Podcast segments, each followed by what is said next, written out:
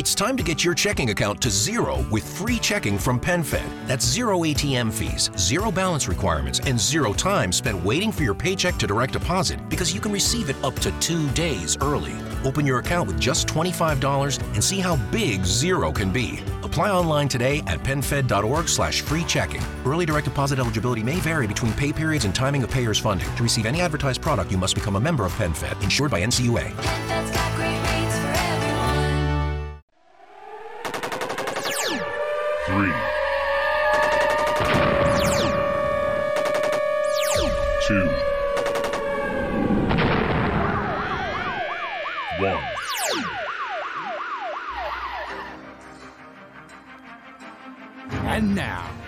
Tuned into the Navarro Miller Report, featuring the hottest in news, entertainment, sports, and all those topics for the mainstream audience.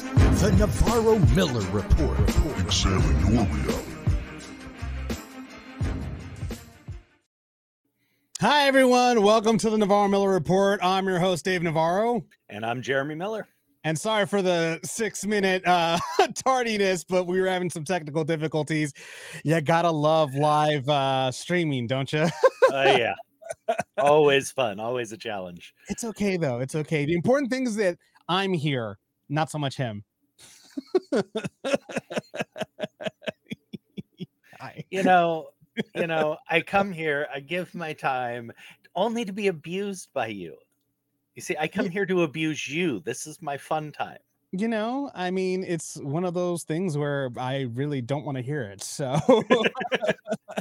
uh well, let's go ahead and welcome everybody to the stream uh i wanted to say hello to cindy uh donald joe and many others that are going to be joining us here uh briefly again we apologize for the brief technical difficulties but uh you know it's it's it's uh the It is what it is. the things that we have to work with. So there you go.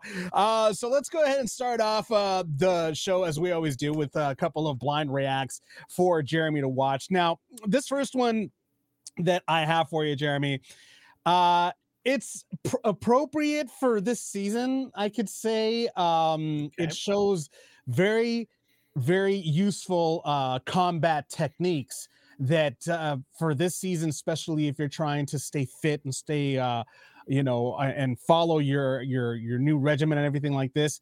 This is something that uh, could be very helpful in these type of situations. Take a look. Now pay attention, because I'm only going to show you this once. So we square up. Pull my baton down. You get ready, ready, right? Right? You, you go back. Get, get back. Get, back. I said get, back, ho. Right? Right? If they, don't listen, that's when you make contact. Pow. Sometimes you do Right? Right?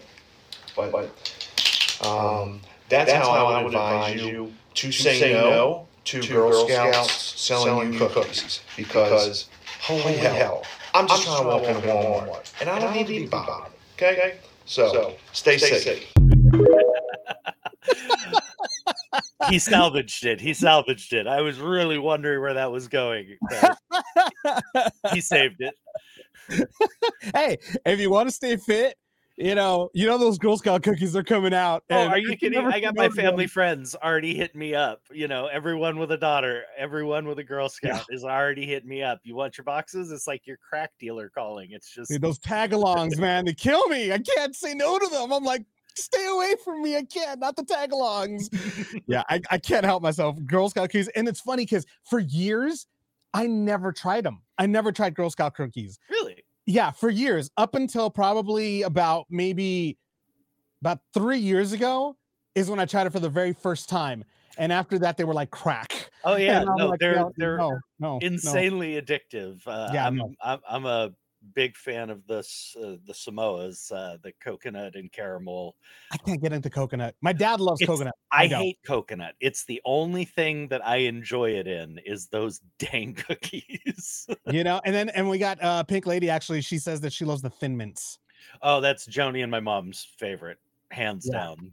give me tag-alongs any day of the week t- twice on sunday i'm fine li- fine with those but uh this next one that i have for you jeremy is actually right up your alley as a chef you know as a chef you know Oh, that you boy. have to like when you when you prep for the food and everything. You have to make sure that everything is tasting perfectly fine. Everything is is in top tip top shape in a kitchen.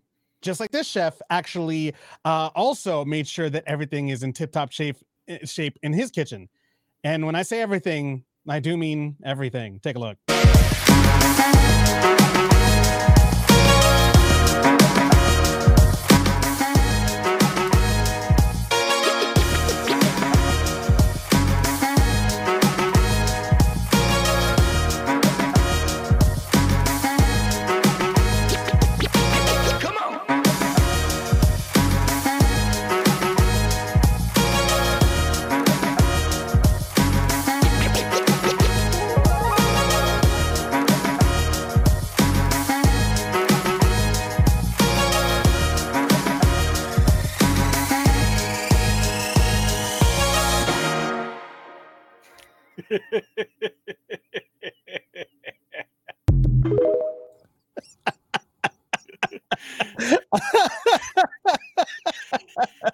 Might be a little too obsessive and he almost blew it there. As a chef he almost made a huge mistake. He reached for his tasting spoon and Yeah. almost went for a double dip I saw that. I big saw that. no no big I no saw no that. I saw that. I'm not a chef, and I even knew that. And I was like, don't, don't, don't go, don't go for that one. I was like, Otherwise, you're gonna screw up the entire thing. But uh Pink Lady saying Gordon Ramsay and him should have a SmackDown. There you go. this last one that I have for you has to do with us Californians. Now, this lady actually, she's a transfer here from from another state, and what she has to say about habits the Californians have, not too sure if I can actually agree with her on it. I don't know if you do this. I don't know if we, any of us do this really, but she says that some of us do. So I, I don't know. You be the judge. Check it out. Okay, is this just a California thing? Um, because I've lived in California for now four years. I'm 36 years old, which means that for 32 years of my life, I lived in a different state. When I first moved here, people sit. Well, I'm in LA. People sit in their cars everywhere, like like everywhere, in parking lots, um, at the street, at the ocean, at the beach. Like people eat lunch in their car. People are talking in their car. Like people are constantly sitting in their car. Me and my, husband both noticed this. We're like, never in our lives have we seen so many people just sitting in their car at all times, like doing all sorts of different stuff, like like but but chilling for the most part. Like like now I sit in my car all the time. Why, is that? I actually, enjoy sitting in my car now. Is this, like a 2022 thing? Is this like is it just a California thing? Do you guys do this where you live? Like whenever I'm parked sitting in my car someplace anywhere, I can always see someone else doing the same thing. Yeah, I don't know. I don't know if that's a California thing. I usually, if I'm in the car, I get claustrophobic. I need to get out. Well, I know people who definitely do that, uh, whether it be just meeting up with friends, windy day, whatever. Hey, let's go sit in the car. Um, people, you know, in LA, especially with traffic. I mean, I don't know about other parts of California, but I know with LA, we go places and we try and get there early, you know, because we never know how bad the traffic's going to be. A lot of times, yeah, we are sitting in the parking lot waiting because guess what? We're early. um, and usually by a half hour or more. So we're generally waiting because you know you never know how bad that LA traffic could really be. But Oh, I yeah. definitely know people who I I know people who definitely do this more and more. I'm not someone who just chills in his car a lot unless there's a purpose. Yeah, and Pink Lady saying that uh, here in Georgia, they also do that th- uh, there as well, uh, ever since the pandemic. So, I mean, you know, it seems like uh, it seems like it's not just a California thing; it's it's also a, a Georgia thing as well. So, It would make sense that it's picked up since the pandemic. I mean, you know, people aren't eating in the restaurant as much or getting what they want from the store and then coming out. Uh, so it would make sense with people social distancing and stuff that perhaps they would feel better in their car rather than out amongst the crowd. I guess that, you know, is plausible. No, it is what it is. But uh, I, I, I, like I said, I get claustrophobic. So, moving forward, uh, we got this time, Jeremy. I'm the one with the outlandish stories. Yeah, you found the good ones, I got to say. these are and these are very interesting ones actually the first one uh is basically it says uh boy playing hide and seek found in another country six days later like this is the ultimate hide and seek. Uh, according to uh, Memezar, uh, or at Memezar actually on Instagram, it says, "quote A 15 year old boy accidentally locked himself inside a shipping container during a game of hide and seek, and was discovered a week later in another country." The team from Bangladesh was playing with friends in the port city of uh, Chitta- Chittagong on January 11th when he hid inside the container and fell asleep, according to Indian Times. the container was then loaded on a commercial ship headed to Malaysia, where the boy was discovered in Westport six days later on January 7th. Quote, the boy was just believed to have entered the container, fell asleep, and found himself here. Malaysian Home Minister Datuk Seri Saifuddin Nasution Ismail said, that's a long name, according to uh, Bernama, uh, Malaysian news agency. Uh, and then when they asked uh, the kids he was playing with uh, what happened, they said, "Well, you know, we were just playing a trick on him. We really weren't looking for him at all." So, um, Wow. I mean, could you believe something like that, though? I mean, Well, kid, yes, it is very believable. Uh, that's I've I've always had a fear of being locked in any sort of container like that because I do have a bit of claustrophobia myself. But I have to ask, did they say how the kid was? Because six days found, I mean, that's six days without food and water. I mean, unless he was in a shipping container, how was he health wise? Did he come they out didn't they didn't mention anything of how how he was actually health wise, but I'm assuming uh he was okay. I mean, I'm assuming that uh they- they found him. They they probably found him while they were on their way over there. I would think. I mean, because six days without food and water, and plus he was asleep. So Right, but a shipping container is large. They're usually stacked on ships or planes in the cargo area. Yeah. People aren't back there. They're not looking for people pounding on the shipping container doors. true. So I, I just I, I hope he's okay. So It I. definitely is a a very odd one, and um, I'm not sure that would be my choice of of hiding places. It My- definitely sucks that those kids weren't even looking for him. I have No, to I, admit. I, I actually I added that last part there. Um, oh, okay. I was gonna say that if they if that was the facts that they really were just like ah screw them, you know. no, uh, and then the other question is, what the hell were kids doing playing near shipping containers? like, where exactly do they live that they had shipping containers nearby that they could easily just run right in and hide? You're you're thinking very Western world. This is Bangladesh. True. Is True. India, where industry and and slums and housing and everything are lumped all together. It's not a big country. You know, I mean, it's the most densely populated place on the planet, and you know, I shit, it's gonna have stuff like this is gonna happen because these things are in such close proximity. I mean, you don't see kids in Torrance down by the ports or San Pedro or whatever playing in areas where there are shipping containers. It's barred, there's no access. You'd have to get through multiple security procedures first. But you're talking about India, a very, very different place, you know, where they're making do with the best they can with what they got. This is very true. This is very true. Uh, and I mean, that's just I, I- like I said, you know. Uh, Cindy actually just uh, commented right now. She, she said, uh, "At least he wasn't in a refrigerator." Oh, good. That's you know that takes me There's- back to the old Punky Brewster episode. I'm Oh, getting no, no, no, now. There's there's that one, and I do remember it. But I'll tell you right now, at my grandmother's restaurant, my rotten little brother locked me in the walk-in freezer Oh wow. For like two hours. I almost killed him. Oh wow. Wow. That um that was that's that's actually a pretty good idea. Anyways, moving forward to the next You know, moving moving forward. The next uh wild Atlanta story that I got for up, you buddy, here. Um the next outlandish story that we got for you here actually has to do with some reach, research that scientists actually have made. And uh i mean this is actually very interesting. Research suggests men spend seven hours a year hiding in uh, in bathrooms for peace and quiet. Uh this is coming from at uh puberty Uh, a third of British men admit to hiding in their bathrooms to get some peace and quiet, according to a study. Researchers who polled 1,000 men found they spend a, a total of seven hours a year in the bathroom just for brief peace. That's a lot. That's that's you know that's not actually that much. I would actually think that would be more, wouldn't you think? I mean, I, I actually am surprised it's that low. Uh, I can admit to definitely having prolonged, you know, multiple bathroom trips for a few extra, you know, an extra 30 seconds to a minute of peace. Uh, you know, back when my boys were young and things were crazy. Oh yeah, I, I could say I definitely did that. So I'm a little surprised it's only seven hours a year because that, that that doesn't equate to a heck of a lot of uh, added time. Well, they also said they also said in addition to getting some quiet time, they also escaped to the toilet to avoid the kids. while Well, they're dropping the kids, while they're dropping the kids off at the pool, mind you.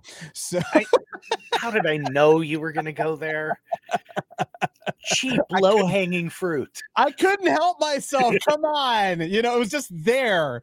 You know, just like the bathroom was just there. So, you know, you gotta kind of push it in there. Um or push it out either or.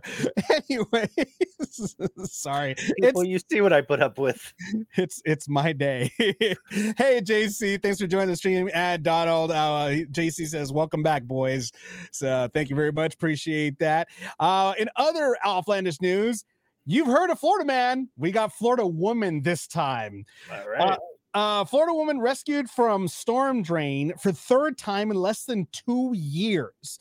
Uh, a Florida woman. This is again from at Memezar or memes are actually. Uh, a Florida woman was pulled from a storm drain for the third time in two years last week. The Delray Beach Police Department said officers and firefighters responded to a report of a woman possibly in distress while swimming in a canal. The department said officers located the woman. She reportedly ignored them and climbed into a storm into a, into a storm drain pipe. The fire department previously rescued Kennedy from a storm drain in March 2021 after she had been missing for three weeks. The woman, who was 43 at the time, told police she had been walking in the sewer system for about for uh for uh how much what was it uh for about three weeks. Question is, what did she have to eat while she was down there? Oh, I don't even want to think about it. And what, I, Only in Florida. why Only in the world would anybody want to be wandering around the storm drains? I mean, it's it is yes, at least a little different from a sewer system, but still, what are you what are you doing down there? Are you trying to like you know find treasures that have washed away? What possible reason she could she have for wanting to be down there? Hey, you know what? question, my second question is: At what point do the you know emergency authorities start fining her for having to come out and rescue her from from being an idiot? I mean, you know, maybe she was looking for love in all the right places. I don't know.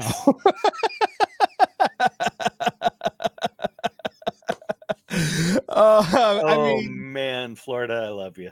You gotta love Florida because I mean they got the man, Florida man, and Florida woman now. I mean, maybe maybe Florida woman was looking for Florida man. Uh, Who knows? It's a good place to look. That's a great place to look. Chances are she would have, she might have found him or a gator. Um, so either or, you know, down in Florida in those sewer systems, I'm sure there's plenty of gators down there. So I have no idea. Anywho, I mean, I, I would think, I would think. You'd, I mean, you'd have to assume, considering you did see gators, you know, with the flooding that was down there and everything else, you see them getting washed out of swamps and in people's yards and all sorts of things like that. So Oh man. Well, uh, on our stream, we got Pink Lady saying we all float down there. That's very true. Cindy's just saying no comment. Um, and Pink Lady actually she's saying uh maybe she was high and looking for Pennywise. that's that's a possibility. Ver- that- I didn't think of that one. so hi Ireland, how you doing? Thank you. Uh, welcome to the stream here. Yeah, like I said, very uh like insane stories from all over the world, I have to say, you know, but this time I got you trumped on that one. So Yeah, you did. I got three of them for you right there. Uh, moving on to some entertainment news. It's a sad, sad uh, day actually in the entertainment industry. Uh, we uh, today we lost not one but two legendary stars. Uh, first, actually, uh, while we were uh, looking for some news stories today, uh, this news story actually just popped up literally a couple of hours ago. Uh, legendary actress Cindy Williams, who played uh, uh, uh, Shirley. She, she played Shirley in Laverne and Shirley, uh, uh, passed away today at the age of 75. Uh, so far, there is no word as to what was the cause of death. She, uh, according to news sources, she was battling a long time illness. We don't know what that is. Who knows if they'll disclose it? But um, they did say they went ahead and uh, a statement was released today saying quote the passing of our kind hilarious mother cindy williams has brought us unsurmountable sadness that could never truly be expressed. Knowing and loving her has been our joy and privilege. She was one of a kind beautiful generous and possessed a brilliant sense of humor and a glittering spirit that everyone loved. Uh so that i mean Jer- Jeremy, did you ever did you ever meet her? I mean, I know that you do a lot of autograph signings. I mean, I, I think you have one this weekend, right? I actually do have one coming up this weekend, but no, I got to meet Cindy and uh, Penny Marshall um, multiple times over the years. And the first time I met them was back when we were doing Growing Pains back in the 80s. So, as a kid who loved Laverne and Shirley, loved Happy Days, I was a big fan, and it was a real privilege to meet them. Um, she also starred in one of my favorite films, American Graffiti. Uh, you know, she was a wonderful actress and obviously an icon in this industry. And um, you know, it's it's a sad loss. Yeah, and uh, another one uh, that also passed away today was uh, Lisa Lisa Loring. Uh, she played the original Wednesday Addams from the Addams Family. She died today at the age of 64. Uh, and uh, you know, according to sources, it says, "quote She went peacefully with both her daughters holding her hands." So that's the best way you could possibly go. She actually passed away from her cause of death was actually a stroke. She suffered a stroke on Saturday, actually. Um, and uh, unfortunately, she just uh, she she went. And I I mean, I personally know how deadly strokes can be. My father, he suffered one himself. Uh, he almost lost his life to a stroke uh, back in 2007. So it's something that uh, I mean, you can't really. It's it's tough. It depends on how old you are and depends on how extreme how extreme the stroke was. Uh, but Lisa Loring passed away as well. And uh, man, there this is just these are like these are like childhood memories, you know, childhood legends that are like, you know, passing away. This is, you know, it, I like I was telling Joni actually, we're getting to the age where, you know, more is being taken away from our lifetime than is being given to us, I would imagine. No, it's all in the way you view it, but you know, this is the age where the people of your childhood are hitting that that, you know, 70, 80, you know, range in in years and you start losing a lot of people that uh were were idols, icons, people you looked up to when you were young. Um, it's just kind of the way it goes. Uh, Lisa passing, you know, is awful. Um, I know many, I don't know her personally, but I have many friends who are, you know, did know her personally, know, knew her very well, and were, were close friends with her. Um, you know, she'd been fighting a lot for a long time and wasn't in the best of health. And a stroke, in the best of cases, is- extremely dangerous. Uh, you know, so it's it's a, it's a tragedy, and it's a it's a great loss to their families and to the community because anytime you take away an icon who added so much to you know our our industry and our genre, um, you know, anytime they go, it's a loss. It's a big loss, and everybody feels it. Absolutely agree. Uh, on our stream right now, JC is saying Cindy and Penny are making the cosmos rock with laughter now and forevermore. Wouldn't Amen to that. Right there. Amen to that. Uh, Cindy Star, C- Cindy actually, she mentioned that a California gold medalist actually died today too. I heard about him too. Uh, he was uh, American. Uh, John Pri- John says it was an American skier that died in an avalanche. Yeah, uh, talk about uh, talk about irony. Tell me about it. What- that's- They say that the worst things come in threes. Mhm. That's three right And, there. So you know, the guy's an Olympic champion skier, world champion, a absolutely, I mean, not someone you would ever expect to go in in that way. But again, an avalanche, especially when you're skiing off trail, not at main areas, which a lot of these pros do when they're training, it can be dangerous. So it's a, it's a real shame. Agreed, agreed. Uh, Cindy's saying rest in peace Wednesday. Derek is saying loved her dance, the Drew.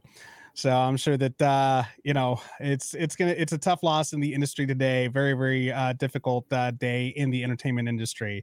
In other news, Dave Bautista is saying he won't be playing the villain Bane in any of the new DCU, uh, the James Gunn uh, version of DCU. Obviously, we know James Gunn is uh, the new president of uh, DC Universe, and basically he's saying that the reason why he won't be playing Bane is because uh, James Gunn is looking for younger uh, and new talent. And it's nothing, it's nothing against uh, you know, it's nothing against uh Dave or anything like that. I mean, he is 54 years old. But according to him, he basically is saying that uh he, he said, quote, I have had conversations with James about that, but I think the direction he's leaning in, completely rebooting the whole universe, he's starting from scratch and starting younger and fresher. And I think you need to do that uh he also basically expresses how at his age it's difficult for him to take on a role such as bane. We all know that the comic book villain bane is this huge guy.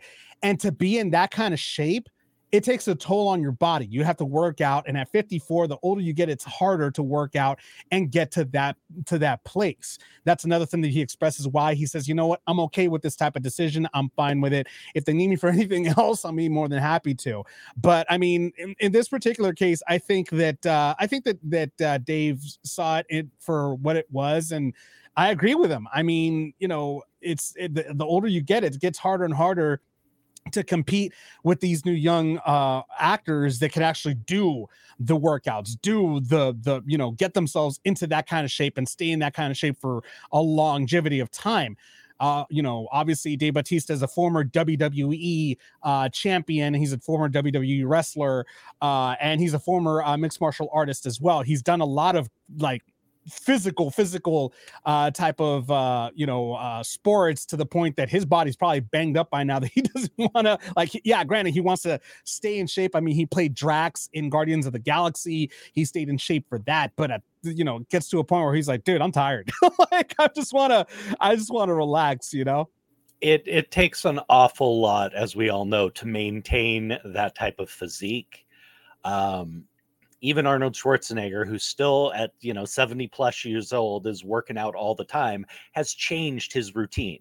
You know arnie's not pumping for mass anymore you know he's pumping for longevity. He's pumping to stay healthy and to you know to keep his body in the best shape for the best longevity he can.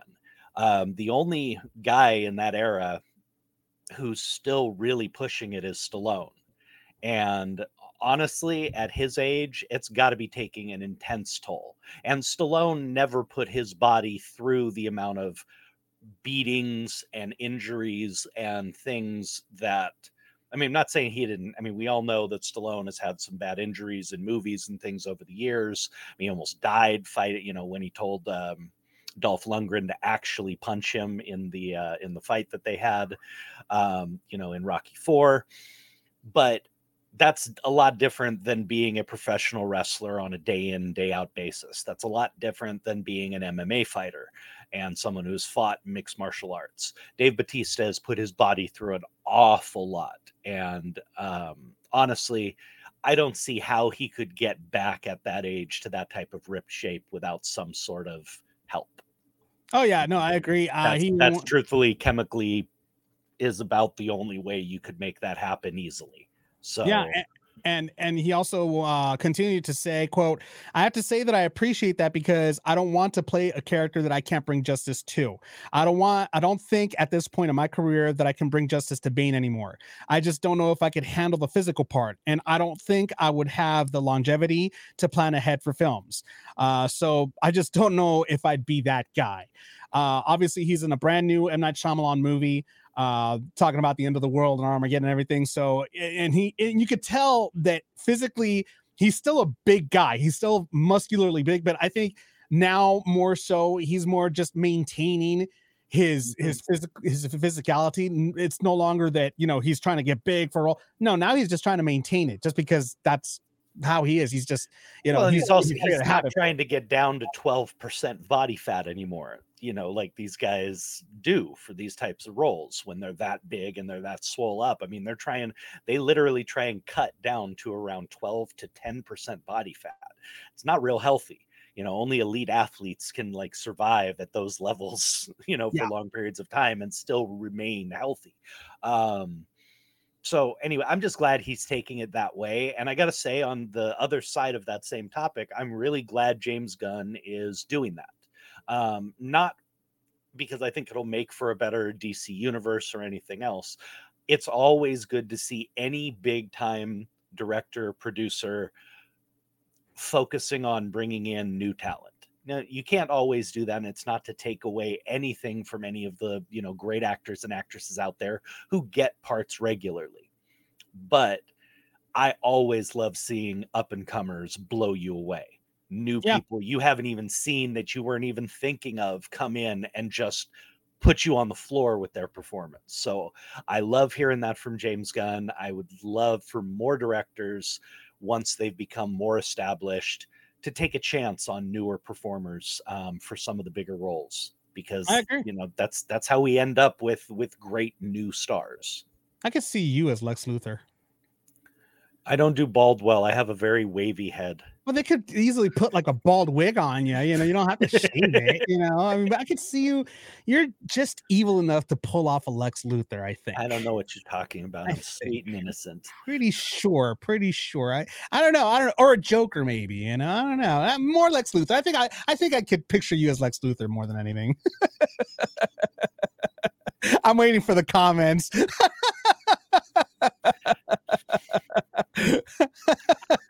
i'm not talking about me. I've had a shot. I'm not saying i wouldn't take a role but i'm talking about new up and coming talent. I'm talking about people who have you know not had a shot in this business Yeah. and who have not been discovered yet you know a real diamond in the rough and those people are out there. You know there's people coming in i mean hundreds and thousands of people wanting to get into this business every year and you're you're telling me you can't find someone besides the same 20 actors and actresses that we see every year. I'm not saying they're not wonderful actors and actresses, but there are other people out there that can do amazing that have not been discovered. And those are the people that are going to keep all this going. So I love seeing, love it, love it, love it. More power to you, James Gunn. I mean, you know, it, it almost reminds me of of how the WWE is right now. I mean, they keep on the you know, and I and like I want to make this comparison comparison because in the WWE, there's so many talented wrestlers that deserve a shot at the title, but they keep the title belt on one particular wrestler over and over for, for like months and even years, even over and over again. And it's like, why don't you give these other guys a shot?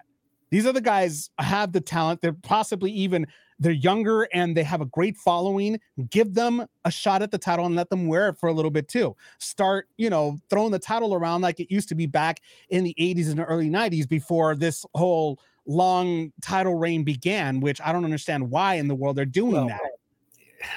unfortunately the hogan effect kind of ruined a lot of wrestling when it came to that you know his immense popularity and them keeping him as essentially the reigning champion even though he lost it a couple times but keeping him for the you know being basically the guy for such an extended period of time every one of these people every one of these organizations has been looking for their next that guy you know and that's unfortunately what they've been doing you know i mean the rock was that it's for a while but this is the same thing in Hollywood too. no it is it, it's it's everybody's they pe- people need to be looking for the next great thing more i'm not saying that people who are established haven't earned it and don't do great jobs but it needs to be balanced within all of these aspects more people looking for the next great thing ironies of ironies that you're saying that when we were just talking about nepotism and how Hollywood is really looking towards the backyard, not for anything new. if these people haven't done anything, then they are new. Just because they share a last name with somebody in the industry doesn't make them undisco- not undiscovered. We'll get into that one uh, some other time. I'm not gonna. I, again, I'm just. I'm again. I'm. I'm still arguing with y'all about that. But let's go ahead and check out what they're talking about in the stream right now. Uh, JC is saying. Actually, he's given a couple of good ideas of what you can be. Um, JC is saying you could be the Arrow or the Riddler. I, I like the Riddler better. I think that's a. I that's a would one. enjoy the Riddler. The Riddler would be a fun one to mess around with. Yeah, I think that's a good one. Joni's on the stream right now. and She says Joker and Harley.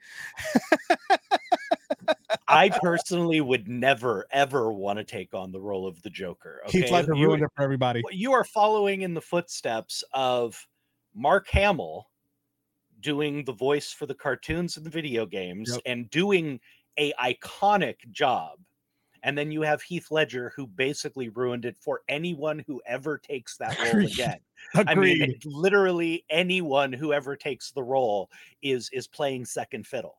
Jared Leto know. couldn't do it. Joaquin And, Phoenix and couldn't do honestly, it. in a in a vacuum, in a vacuum, Jude Law's performance was a good Joker performance. you mean Joaquin Phoenix? Well, no, No, it was Joaquin Phoenix, not Jude Law.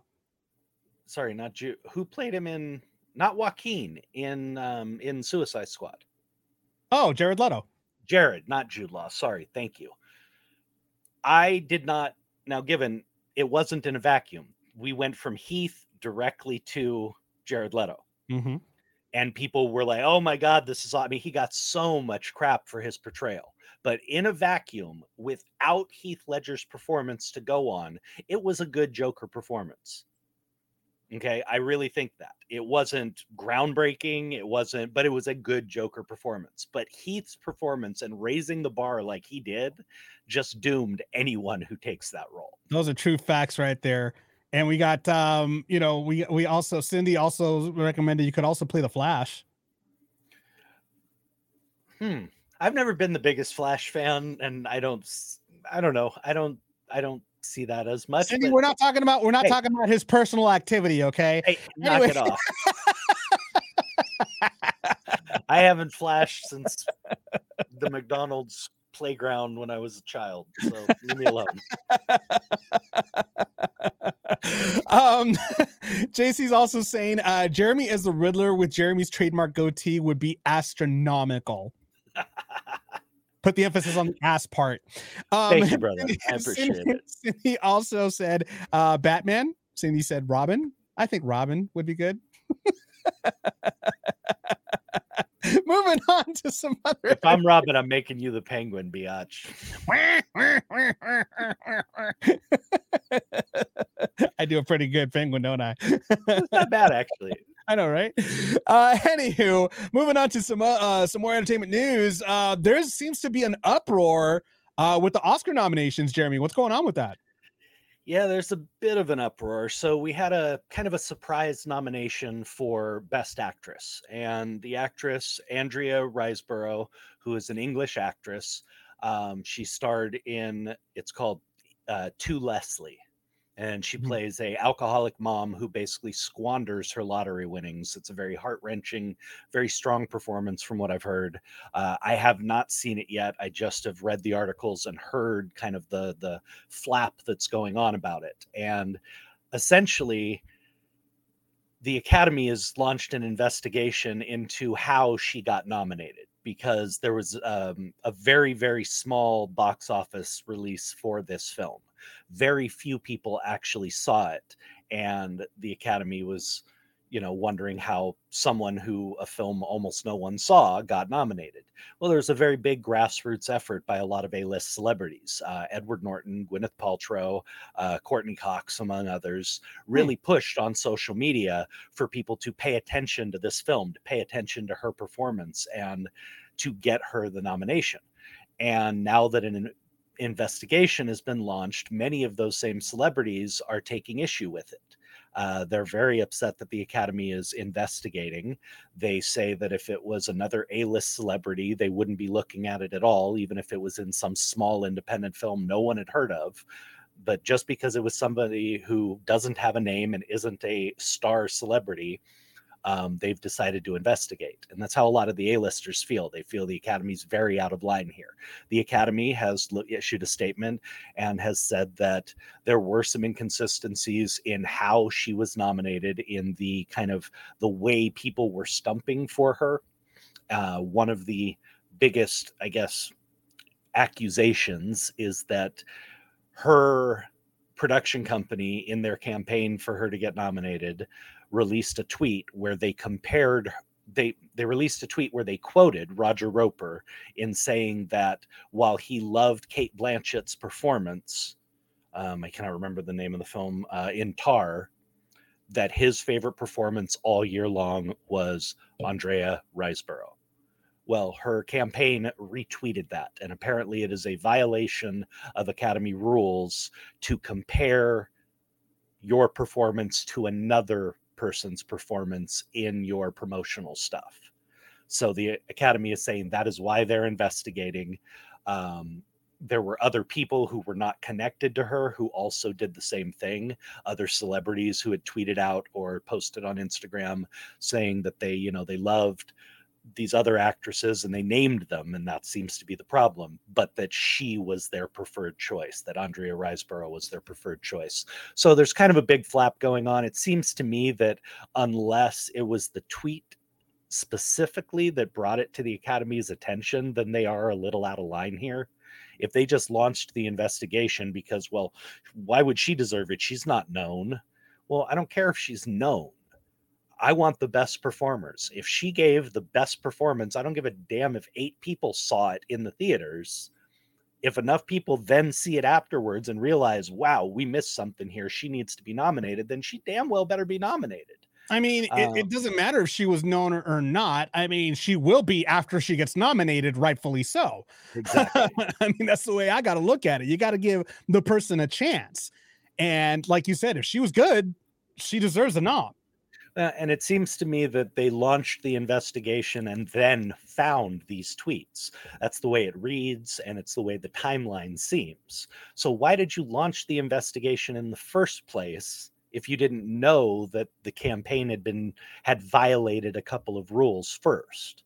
You know that your your uh, motive seems suspect. So, again i don't know the timeline myself maybe the writers in these stories and these news articles have have the timeline mixed up Mhm. but to me it seems like the oscars went searching for an issue and then found a couple minor ones and you know I, in my opinion they probably shouldn't have been searching in the first place could it be possible?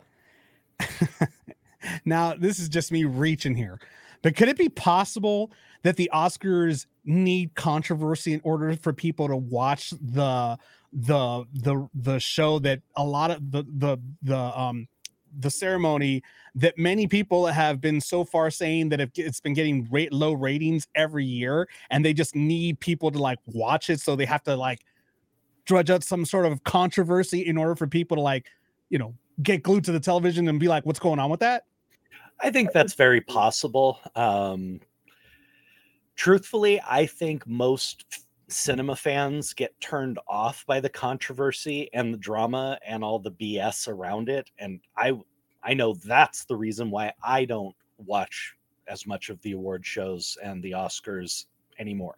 I used to never miss it. I mean, never, ever, ever. I religiously watched it. You know, would go to friends' houses, sit down and watch it. I would go to Oscar viewing parties. I would, I never missed it.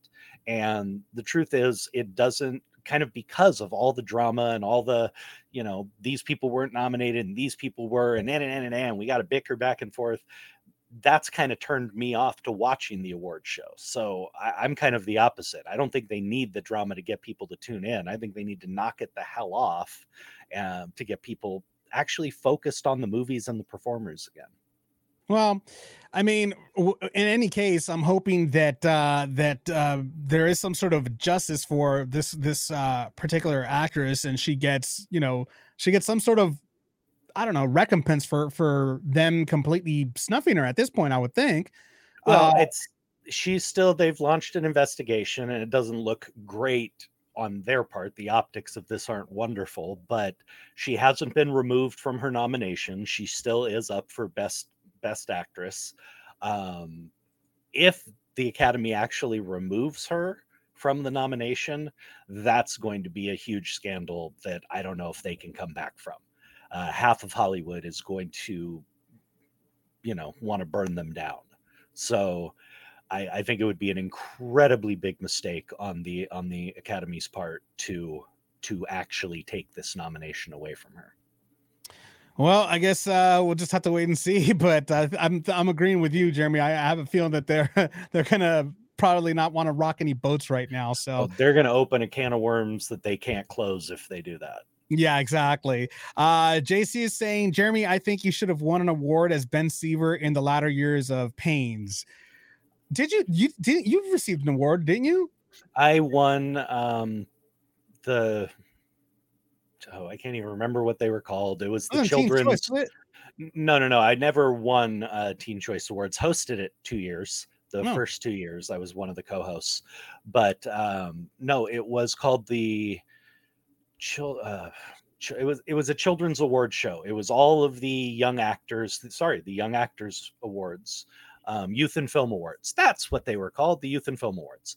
I was nominated for four out of the seven years that we did Growing Pains, and I won two of the four years that I was nominated. Nice, nice. Um, so yes, I did. I did receive a couple of accolades for what I had done, and I did receive one uh, Emmy nomination where I got onto the ballot and actually made it down to, I believe it was the final 15, um, 15 or 10 candidates.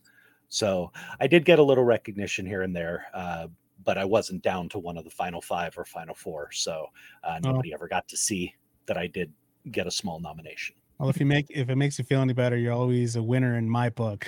However, that book, I don't believe you. I, I well, I didn't say what book it was, did I? It's the book of love. I know you love me. sure, why not? We'll go with that. uh in sports, NFL playoffs this past weekend. And oh my god, talk about okay. So the first game we have Philadelphia versus the 49ers, which woohoo! I'm so happy Philadelphia won. We both Yep. are on this one. As am I. Uh, but there was a lot of man Niners towards the end. They started getting angry. They started getting sloppy. They started Well- getting physical. I mean, and it was all. I mean, they were granted. Granted, they were frustrated. I mean, you got Brock Purdy got injured. Like what in the second quarter of the game, uh, and it seems that he's going to be he- Sixth play. Sixth offensive play. no, no, no. I'm talking about the quarter. Brock Purdy got injured in the sixth offensive play Oh, for San Oh wow! So it was very early. I was like kind of like watching it and out, and unfortunately, he tore a UCL, Mhm. and he's going to be out for six months. Mind you, I was making, I was laughing my the entire time I was watching this because I was like putting posts up, and man, Niners fans were real. Like there was a there was one of them in there. They were that- salty. Yeah, were Niners fans were about that. very salty. Wh- what was funny about that, I'm like, I'm putting, I was like, dude, they're about to call the water boy in to go ahead and be QB at this point because they're running out of QBs. I've never seen that in any championship game. I've never seen anything like that in my lifetime. Well, how often have you gone into a championship game or a playoff game with your third stringer as your starter? I mean, they were already down. Brock Purdy, as good as he has done, was their third stringer. Their first two quarterbacks were already injured and completely unavailable. I don't recall that ever happening in a playoff game. Um, you know, with the Giants back in the 80s, there was uh, Phil Hostetler and uh, Phil Sims, the two Phils who were filling in for each other when one would get hurt and then the other would play in the playoff game. But those were your top two choices. I mean, they went into this playoff game and given Brock Purdy has been amazing. And if he heals well, he should absolutely have a shot at the starting quarterback job for San Francisco. He earned it. Oh yeah, He absolutely earned it. But when you go in with your third stringer as your as your top choice, fourth. you have no you have no room, no wiggle room. And I again- think, I think he was the fourth stringer. No, he was third. Fourth was was, third. Josh uh John Josh Johnson, I think his name and is. And he was He's a- under concussion protocol. He he's got the one who got hit with the concussion, and they had to bring Purdy back in just to hand Mhm. off because they had Actually, no. other- no, they, they had Christian McCaffrey. Well, what uh, they do a they were going to do, they were going to do because they fitted McCaffrey up with his quarterback wristband so he could call the plays, Mhm. and they were going to have him run Wildcat. Mhm. But again, Philadelphia's defense was so good and it has been all year. I mean, Philadelphia has been an absolutely amazing defensive team this year. Um, they kind of knew they had no shot. They had been pointed into a painted into a corner and were in need of a desperate miracle. There was, I mean, the coaches have talked about it, the players have talked about it. It has to be why they were getting so salty on the field. I Oh, mean, yeah. you've made it to the championship game. You are a team that hasn't lost in over three months. They had won 12 straight games or something like that. And then to basically feel like it doesn't matter what we do, we're gonna we have no shot. That's gotta just, I mean, crush your soul as a competitor. No, it was so bad. It was it was hard to watch. It was literally hard to watch. I mean, you just saw the momentum just completely just start going all the Mhm. way down right after right after uh Purdy got injured. It was just Uh, the momentum was just so shot to hell after that. As I said, I will never root, you know, I will never cheer a player getting injured. I don't care how Yeah. much I dislike a player. I don't care how much I dislike a team. I will never cheer a player getting injured. But I have to say, watching the aftermath and watching the Niners just fall apart was mm, tasty. Oh yeah, no, I loved every minute of it. I loved every minute of it. And he- the the, the funny part uh, about this situation, well, actually, not funny part, but I mean, one observation I did see is that yes, you're right. The Eagles' defense, number one, not like they were they've been crazy. Offense, however, man, they were struggling. They were struggling hard against the Niners. Well, they were up against an incredible defense. The Yeah. number two defense in the league almost all year has been the Niners. Yeah. I don't know if the stats bear all that out, but I guarantee they're in the top five. Um, the Niners have been just an absolutely game changing defense most of the year, which I'm sure has helped take some pressure off of Purdy and their offense while they've had so many injuries. So, I mean, if if San Francisco had had their quarterbacks healthy, this is a completely different game. Oh yeah, oh, most definitely. I mean, and and And I'm not saying they would have won, but it's a different game. It does que- not. It is not the blowout, you know, that we saw. Yeah, 31 to 7. Whew. Um my question here, and this is this is a, this is a question I would actually go ahead and, and put to you. With how injury prone Jimmy G is, and we all know he's been injury prone for the past few years, would it be in the best interest, an intelligent move for the Niners organization to say to cut ties with Jimmy G and put in Brock Purdy now as the man as the new quarterback for the for the Niners, especially after how he proved himself that he can handle the pressure, he can handle the snaps, and he can handle anything a team can throw at him with the offense that he has. The problem with that at this point is this UCL problem. You know, he's torn his UCL in his throwing arm. That's a long recovery. They've already said he's out six months. So six months is a long time to not throw. To, you know, he's going to have to really work himself back into shape. We've seen this before with quarterbacks when they have, you know, shoulder surgery or elbow surgery, they can lose velocity, they can lose accuracy. I don't think they're going to make any drastic moves until they see how he is recovering. And I think that's what they have to do. Um, personally, I think Garoppolo would do better going somewhere else. Um, they haven't had the faith in him. And I think he's a good quarterback. I don't think he's a game changer, but I think he's a very good quarterback who could definitely succeed on a lot of teams out there if he can stay healthy. But right now, if Brock Purdy gets healthy, I say the best option for the Niners is to throw him and Trey Lance into a true quarterback competition in the spring and see who comes out on top. You know, that's the truth. And if it's like what we saw during this, you know, uh, this season, I would say Purdy wins. You know, Purdy handled the pressure better. He performed better in most games. Um, Trey Lance was definitely not um, playing up to par, but he also was playing with Jimmy G looking over his shoulder, and that's awful hard for a young quarterback to do. He hadn't been given the reins and the full faith of the team. Um, he was given the reins, but as we saw when he started faltering and they put Jimmy G in, um, you know, they they weren't going to just let him learn on the job for too long. So I think the best chance is let Purdy and him go head to head, see who gives you the best chance, and you know try and trade Jimmy G to somewhere where he's going to be able to succeed as well, and see what you can get for it. JC That- is actually uh is actually uh uh he made a comment he said um he, he said he said actually you know what? We got a new feature right here where we could actually like show our show the comments on our stream. So here you go. So JC saying uh Dave facts being what they are. Once Purdy uh heals that is a good move for San Francisco to consider next season. So you got you got uh you got right there that uh that comment from uh JC right there. Um and I. I'd have to agree with that. I'd have to agree with that. Uh, you know, But I mean, they're going to have to see how he heals, though. I mean, that's that's the key. They're going to have to see how his rehab goes. I don't think they can make that decision right now with the uncertainty still there, because there's no guarantee he comes back throwing as strong and as accurately as he was, especially with a UCL tear. agreed, agreed. So we'll just have to wait and see what happens. Now, uh, another game, this one, Kansas City versus Cincinnati.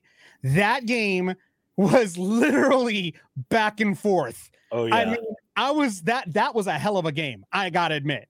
I'll I tell mean, you, I I love this rivalry, man. This this rivalry is to be rivalry. so. This is Now gonna be so fun over the next few years, watching Mahomes and Burrows go at it. Um, two incredible offenses. Uh, we didn't see a whole lot of great defense in that game, but uh, man, it was fun to watch. And I love those back and forth games with two great quarterbacks. And it really did feel like, and it's exactly what happened. Whoever had that last shot was going to win Ah, um, you know, and and yes, Kansas City did win on a very very dumb penalty. I don't want to pile on that guy. Um, you know, everybody's been ripping on him, and believe me, he knows. He oh, his own knows. teammates. His own teammate when he was going back to the locker, they showed video of his own teammate ripping on just like shredding them apart as they were walking into the locker rooms. He did, like- and that was in the heat of the moment. Yeah. By the time they got back to the locker room, his boys had his back and were consoling him, which is, you know, as a team, it's what you got to do. Well, it's He like you feel bad as it is. You feel bad as it is. he made a huge error. I mean, he he let his concentration slip and he hit the quarterback late. It was a clear, clear uh roughing the passer penalty. Oh yeah. You know, it's it, it nobody's even disputing it. There there are no Cincinnati fans even disputing it. It was a clear violation and penalty. Well, Joe actually, uh, Joe's actually uh, saying uh, he's watching this on YouTube. He says uh, that push on Mahomes uh, should have been uh, no call. Very disappointing ending. I'm, I'm sorry, that's a bit of a homer uh, attitude there, buddy. That was everybody who's seen that. Everyone, every person that I've talked to has seen that. Has said it was as clear of a of a roughing you know, he was penalty. out of bounds. He was out of bounds, and he still Clearly out of bounds. You can't touch the quarterback. It's been well known. Um, you know, this isn't 10 years ago. Do I miss the old days, you know, where guys weren't so protected? Yeah, I do. It was a lot more fun, but these are the rules. These guys know them, and it was as a clear violation of the rules. And he knows it. He's not even arguing it. I mean, the guy is devastated that he made this mistake Those are true um, facts. you know i mean he's devastated. He knows that this cost his team an opportunity um and he's it's it's it's hard to get over something like that. Thankfully he's a you know defensive player. He's gonna be able to get back in there and start smacking people and hopefully forget about it and uh, you know help his team move forward. But i i wouldn't want to be that guy. I mean i i letting my team down is is worse than losing to me. And I'm also agreeing with this uh, comment from Donald. Uh, basically, Donald said ben- Bengals penalties uh, cost them. I gotta agree with that. Those penalties were stacking up one after the other. It wasn't just that one. You know, it really wasn't just that that penalty. It was just a plethora of them at that at that time. a couple of the Cincinnati players in the locker room actually said the same thing. You know, in defense of their their teammate, was that you know, yes, this play gave them the shot to you know make the field goal, but it was an accumulation of penalties and mistakes on our part. It was not one play that cost us this game. Agreed. And to be honest with you, and I don't know if anybody else noticed in the replay, the player that pushed Mahomes in that last play, he twisted his knee really badly. He, he was down for a minute. I I, saw in the that. replay. Man, his whole knee just went the other direction for a second, and he couldn't get up because it was hurting. So on top of that penalty, he was already in pain for a little bit. He was able to get up and looks like it wasn't that serious, but I think he might have tweaked something when he went down because he went down really awkward. It was a very awkward uh landing for him on that one. So I, I'm I'm telling you, like that that entire game has those two games have now set the stage for the Super Bowl. So it's gonna be Kansas City versus Philadelphia. And, and what they're saying in the NFL, this is the first time in NFL history that both teams will have an African American quarterback. So that's huge in the history of football.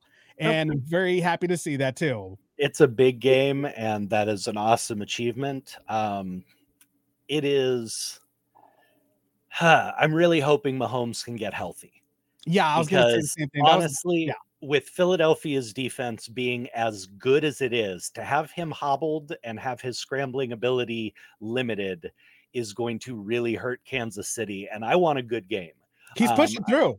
I mean, I'll be rooting for Kansas City, but I, I like the Eagles. I got nothing against them. If I'm they the win, Eagles. If they win, I'm you know awesome. I, I'll be happy for them. I got so many friends from Philly who, when they won, you know, was it six years ago, were just losing their minds and were so happy they'd finally won a championship. Um, so I mean, I, I I'd be very happy for either team, but I got to say, I'm rooting for Mahomes to get another one. I'd like to see him get a second one to, uh, you know, kind of as a signature. Yep, it's not just a fluke. But if he's not healthy, man, that Philly defense is going to eat him alive. So I don't know. I want a good game. I want more than anything, I want a good game. So I really want him healthy. And uh, Donald actually went ahead and made a good point. You got the Kelce brothers. It's going to be brother against brother. Another uh, something else that's also historic. That's never. I don't think it's ever happened in NFL history. I always love that. Always love that. Um, not sure it's, if it's ever happened in a Super Bowl, but it has happened in a few Yeah, playoff gonna say. games. It has happened in a few playoff games. Not sure about Super Bowl, but that's going to be awesome. And That's talk about a talk about a, a wonderful and terrible moment as a parent. No, Um, uh, what I was gonna say, I was actually gonna like say, I'm like, Thanksgiving's gonna be awkward this year for both of them.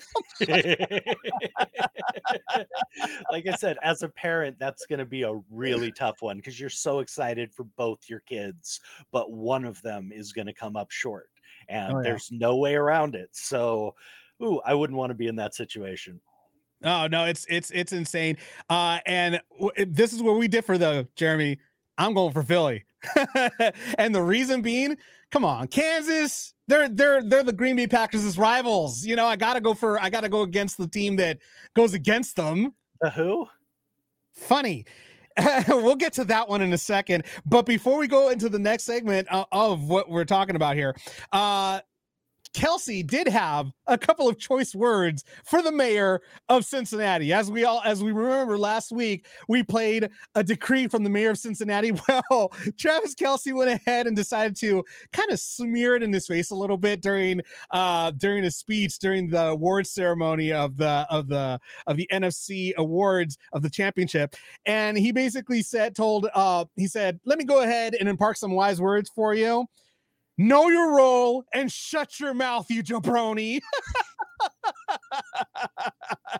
Took a page out of the Rocks playbook and handed it back to the mayor of Cincinnati. And of course, uh, when they were interviewing Mahomes, uh, you know, uh, Travis went ahead and told him, he's like, Burrow had my ass. This is Mahomes' house, baby. So there was a lot of, there was, I mean, the Chiefs went in there with a lot of emotions. They were getting talked down. They were saying that Cincinnati's going to win. A lot of people were not giving them their due, and that's a lot. That's that's that's what they were feeding off of, and they went in there hungry. And it definitely seemed like it. It it seemed like they came out with a chip on their shoulder and they played like it. Um, it was an incredibly tight game, as we've said. It could have swung either way multiple times, but again, Mahomes is playing at like sixty percent, sixty-five, maybe. I mean, you can see him wince with almost every step. So, I'm not taking anything away from Cincy, but they lost to a guy who was not even near his his full capacity and full capabilities. Um, you know, that's that's just a fact. And they still didn't didn't get it done. So you know, they probably ought to just keep it shut, come back next year, and kick some butt. I mean, they're a great team. I really enjoy watching the Bengals play. As I told you, I had no favorite in the Kansas City Bengals in the Kansas City and Cincinnati game. Either one would have made me happy. I love both the teams, love watching them play. So, um, you know, I, I I love this budding rivalry. I absolutely love it. Uh, Mahomes and Burrow is going to be something we can hopefully watch for the next five, ten years. Just it's our next Peyton and Brady, you know, Manning and Agreed. Brady type thing, and I, I I love it. It's great for the sport. And that horn right there signifies that we're going into the overtime version of the Navarro Miller report here. We started off late. We're going a little bit over late. I, I don't know, Jeremy, you okay with that? I mean, people seem to be loving this conversation around the NFL. So, uh, because we have a couple more stories here for you. One of them has to do with a story that uh, both you and I have seen, and that's about Aaron Rodgers. Mhm. Now, Rodgers right now, they're saying there is no high interest from the Green Bay Packers uh, of whether or not he comes back or not. And it's funny because during the game, excuse me, during the game of uh, the Niners versus versus uh, Philly, I was going back and forth with a buddy of mine on Facebook, and he tagged me in the story, which I had already seen. I had already read the story earlier in the day, and I told him the exact same thing that I'm going to say here. I don't care. Either way is fine by me. To be honest with you, I am a Packers fan. I'm a diehard Packers fan, and I am a Rodgers fan. But Rodgers has dug himself in the hole to the point where I really don't care if he comes back next year or not. Quite frankly, in my honest opinion, I think that the Packers organization should focus more on the money they gave him and put that towards a better offense and a better defense. They need to put money on both those sides because we're lacking a lot. We lost a lot of great players with Davante Adams, uh, uh, MVS. I mean, we lost a lot of great wide receivers that are now look look where MVS is now. He's headed to the Super Bowl. I Mhm. mean, come on. I, you know, i- it's one of the it's one of those things where I'm just like, we should have put the money on the team instead of on a single person that is ungrateful to make matters worse. He's not really that grateful to the Packers organization or to the Packers fans, in my opinion. I So, think your that's what I'm- opinion's dead on. I mean, we talked about this last week. Um, Rodgers has been very has come off very selfish for many years now. He hasn't seemed to care about the fans or the organization. It seems to be all about him. Um, and it's just with his actions, his behavior, his comments, um, it doesn't seem like he cares about the team anymore. And to take a, I think it's $36 million hit to, to the NFL spending cap to re-sign this guy, that's a huge hit because I believe in if a penalty on the cap is paid at double. Hmm. So if you're paying $36 million, you're actually paying $76 million in penalties because you're 36 million over the cap to sign him. That's that's a huge problem. 36 million dollars will buy you new offensive linemen, new defense, some couple wide receivers. I mean, you could need. literally retool half of your team with the money you're going to be paying in penalties on this guy. And- so And it that's makes no and- sense to hold on to him. And that's also something that's also something that I also mentioned when I was going back and forth with a, with my buddy of mine. He's like, we with the 49ers, we made it with our third string quarterback. I was like, yeah, but you also had a wide, you had a couple of great wide receivers, an amazing O line that protected them, an amazing defense. I mean, come on, mm-hmm. you got all that. Obviously, you're gonna make it to the freaking Super Bowl. We don't have that. We have one quarterback, and the rest, well, you know, the rest is the rest is proof is in the pudding right Yeah. there. You know, I mean, and, and we got um we have actually uh Joe Andrew that actually made a good point. Well, uh, yeah, he's actually asking the question: Is Rounder Jordan ever gonna Jordan Love ever gonna get a shot? Joe, he's had a shot, and he, I, he's just, in my opinion, he's not ready. He's not ready. I mean, he still needs some more seasoning. And with this whole thing about Rodgers, I think, I think Jordan, and I'm gonna put it this way: Jordan is Rodgers when Rodgers played behind Favre. In my opinion, that to the to the to the point that basically Favre didn't really want to teach Rodgers too much. You know, th- eh, that's what I mean by that. I don't mean that he's you know the best or anything. I mean that he's thank not you. wanting to teach him too much. You know, he's not wanting to mentor him. And the same thing, Favre was the same way to Rodgers. Now, Rodgers is continuing that habit by not mentoring Love all that much, in my opinion. I don't think he is. Because if he was, Love would be playing a hell of a lot better. And don't get me wrong, he's doing a great job, but he's not there yet. I don't think he's ready yet for the big show. I'll give the other side of that. I personally don't think he's the guy. Um, I've I've never. It's not a UCLA USC thing, but I saw him play an awful lot. And yes, he handled USC many times, but I watched Aaron Rodgers play USC many times. When he went into the draft, I said this is one of the best quarterbacks in this draft, hands down, because I watched him for four years kicking our butts. You know, I mean, I I was enth- enthralled with his abilities. I did not have that opinion of Jordan. Um, it's I'm not trying to you know totally dog on the guy, but I don't think he's the guy to lead them to a Super Bowl. I think he's a competent quarterback. I think he can get better and be really good eventually in the right system. But I think for the Packers, he's going to be more of a stopgap. Um, you know, somebody who's very competent and can do what they ask. But I think their best option is to, you know, bring in a proven veteran or to, you know, bring someone up behind him through the draft. and we'll we'll just have to wait and see what happens at this point because it's it's going to be a tough one this year. Honestly, Rodgers is trying to do the the same thing LeBron James did when he was trying to like choose to go to either Miami or wherever. It's not going to be the same thing here though, because honestly, Green Bay doesn't even care. Like Packer fans, I mean, I'm a Packer fan. I don't care where he goes. Mhm. Uh, in my personal opinion, I think we need someone new, someone fresh, someone that can actually uh they could build the the Packers right now need a rebuild. Desperately need to be rebuilt from the ground up. They need a new quarterback. They need new wide receivers. They need fresh legs in there. They need fresh offense, fresh defense. They need everything. They need to rebuild not on this team. They have a great coach with with LaFleur. They have a great coach with him. They need to rebuild. And with Rodgers leaving, I think that's their opportunity. I think that's where they have their opportunity to rebuild and I do and, and and make and make better choices at this point. So, you know, um, you know, it's it's it's it's one of those things where it, it is what it is, and we'll just have to wait and see. I, I'm personally, I really hope that the Packers organization makes the right choice and moves on. You know, continues on with something new. Uh, in other sports news, final topic of the evening is the Lakers screw job in Boston. Talk about the biggest screw job I've ever seen. And it was so blatant, it made me so angry to see this. I mean, I'm a Lakers fan. I'm from LA, obviously.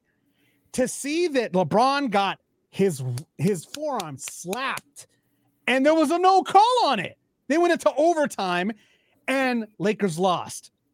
Had he had they made the call, LeBron would have gone for for foul shots, probably would have more than likely would have made both of them and boom, Lakers would have beat Boston.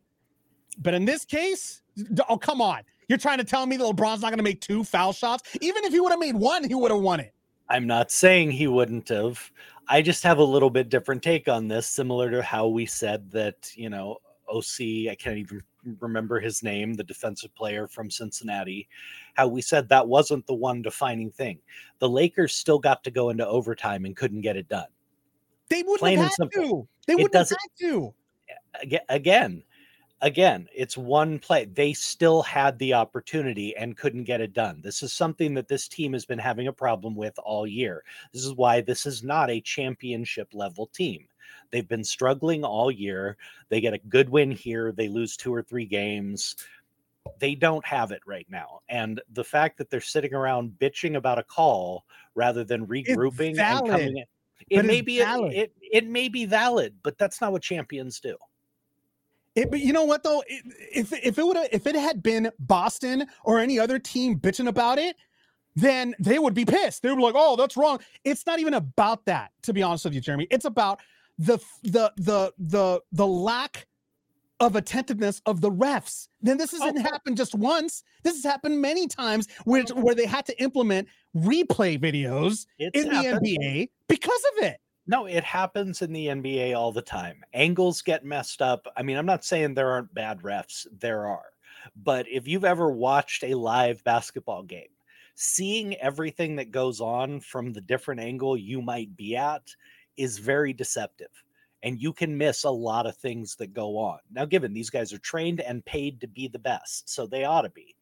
Um, but again i don't like the fact that they're sitting around bitching and moaning about this rather than regrouping and coming out and just dominating. You know the fact is they still had a shot. It's not like he got fouled and they didn't call it and we were down and we lost the game was still tied they still had a shot to win and couldn't get it done to me that's the bigger story because they're still floundering I think I think that probably that no call screwed with their heads too. I think that in part, you know, the reason why going into overtime, they were kind of like, we we shouldn't even be here. We should have already won this thing. Why are we here in overtime? I think that was messing with their heads, in my opinion. I think that's probably the reason why they lost. I and I get it, but that still goes to my point. A championship team does not do that. You're telling me that Michael Jordan would have gotten shook by that? He'd have come out in overtime, dropped 15 straight on them, and killed them. You want to come back pissed. Magic Johnson would have done the same thing. My Detroit Pistons in that day would have done the same thing. You think it, they would have let it rattle them? They would have come out, banged the crap out of everybody, gave the ball to Isiah, and dominated overtime. The Lakers couldn't do that. And you know what? Although, again, I agree with that. I'm just pissed at the no call. I That's get it. I what get I'm it. pissed off about. Granted, they should have, uh, you know, when I went ahead and looked back and I saw because I didn't get to see the game, you know, when I saw that they lost in overtime, I'm like, why didn't you guys just win and then continue to bitch about what happened? You know, Mm-hmm. I mean, but you lost, and it's like, dude, come on. You were ho- you were waiting on that foul call to win the game. You know, uh, but my, my what I'm pissed off about, I'm just pissed off about the no call. That's what I'm really pissed off about because it was a blatant no call. Blatant no calls in the NBA are really, really annoying. But That again, was so bad. it's it's a very tough game to officiate. It really is, depending on your angles and what's going on. Um, you got a crowd of guys jumping around. You've got arms flailing everywhere, and these guys have got to see whose arm belongs to who and who's hitting who and what's.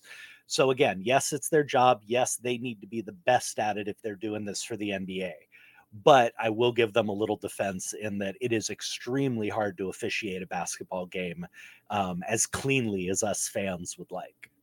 Anthony Davis is even saying that refs should be uh, uh, fined for not making the right calls. I actually tend to agree with that because I mean, if if uh, if players are getting technical fouls, like one of the one of the Lakers did when he came up to the ref and showed him in the camera, he's like, "See, look at that! It's a blatant no call," and he got a he got he got a technical for that. Then refs should get fined afterward for not doing the job you know, or maybe dock their pay for that day, whatever they did. I don't know. But there has to be some sort of count accountability for the refs not making the correct calls because they, they've been getting away with that for years, both not only ju- not only in the NBA, but in the NFL as well. I mean, there have been plenty of times where refs don't call something and it's like, dude, you see it on the big screen. There's a big, big, like a bunch of big screens in a stadium. You have eyes. You can see it for yourself. You obviously see that there's something wrong. Except they're not allowed to look at those. Oh, that I didn't know. That is again, they are not allowed to look at the score at the replay boards and whatever else. So that's that's part of their job. They can't be influenced by any of that. They have to make the call in the moment. That's why replay was instituted, and then they can only look at what is given to them on their monitor. But that's what I'm saying. That's what I'm saying. The, uh, uh, the replay was instituted. Why didn't they use the replay before they went into before they went into into overtime? They could have I have that. I have no idea. I, I honestly don't know the ins and outs of that. I know with the NFL, there is kind of a penalty system. I would like to see them, like you said, fined or penalized for egregious mistakes. Um, you can't get into it where there's fines for every mistake, especially in a game like basketball. It's too fast, there's too many bodies moving at too many speeds, and things are going to get missed. Um, but the NFL, similar to college football, um, college football's a lot worse about the bad officiating. Oh, But yeah.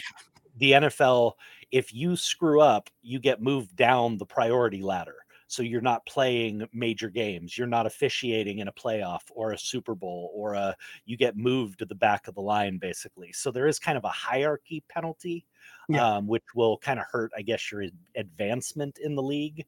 But I think it definitely needs to be more. And I don't know if the NBA has something like that, but it would be pretty smart to institute it. Agreed. Agreed. Well, unfortunately, that is a loss that they're gonna have to like you know swallow at this point. And uh, even the even the refs admitted that they did miss that call. They actually did admit to it. So at least thanks, I guess. Um, anyways, that's the news. In case you haven't heard it, thank you so much for watching us. Uh, a little bit of a overtime uh, on the Navarro Miller report. We started late. We decided to give you guys a little bit a little bit extra this time around. Uh, but Jeremy, I'm not going to see this Friday. Yes. Um, I'm sad. Really, I'm crying inside. yes, I can tell you're devastated, but no, we'll be back on Monday, guys. But I do have uh, autograph signing uh, in Burbank. If anybody's in the area and wants to come down, meet a lot of uh, really cool stars, a lot of cool celebrities. Um, they're having a bunch of people. I think we have 80 different celebrities who are going to be there. So go ahead and come on down. But I'll be uh, I'll be gone for the weekend doing that. Yeah, so JC, uh, JC actually just uh, said right now he actually has uh, Dave and Jeremy tonight has been an absolute blast talking with both you guys. See you at the next show, which I think is Friday night. Well, that answers your question. Uh, Friday night's uh, episode of the Navarro Miller Report uh, will not be on because uh, our our co-host will be doing signings in Burbank, California. So if you guys are in the Burbank area, make sure to stop on by. Go ahead and get uh, autograph from this gentleman right here. And uh, you know we will be back here Monday uh, at 6 p.m. Pacific Standard Time, uh, as always. And uh, we'll have more news for you from craziness to entertainment to sports. And we'll do the best we can to entertain you guys uh, for at least an hour of your time, maybe even longer in case the technical difficulties start up again. but I'm your host, Dave Navarro, along with this guy. I'm Jeremy Miller. We will see you guys next week. And uh, since we guys we won't see you guys over the weekend, have a great weekend, everybody. We'll see you next time.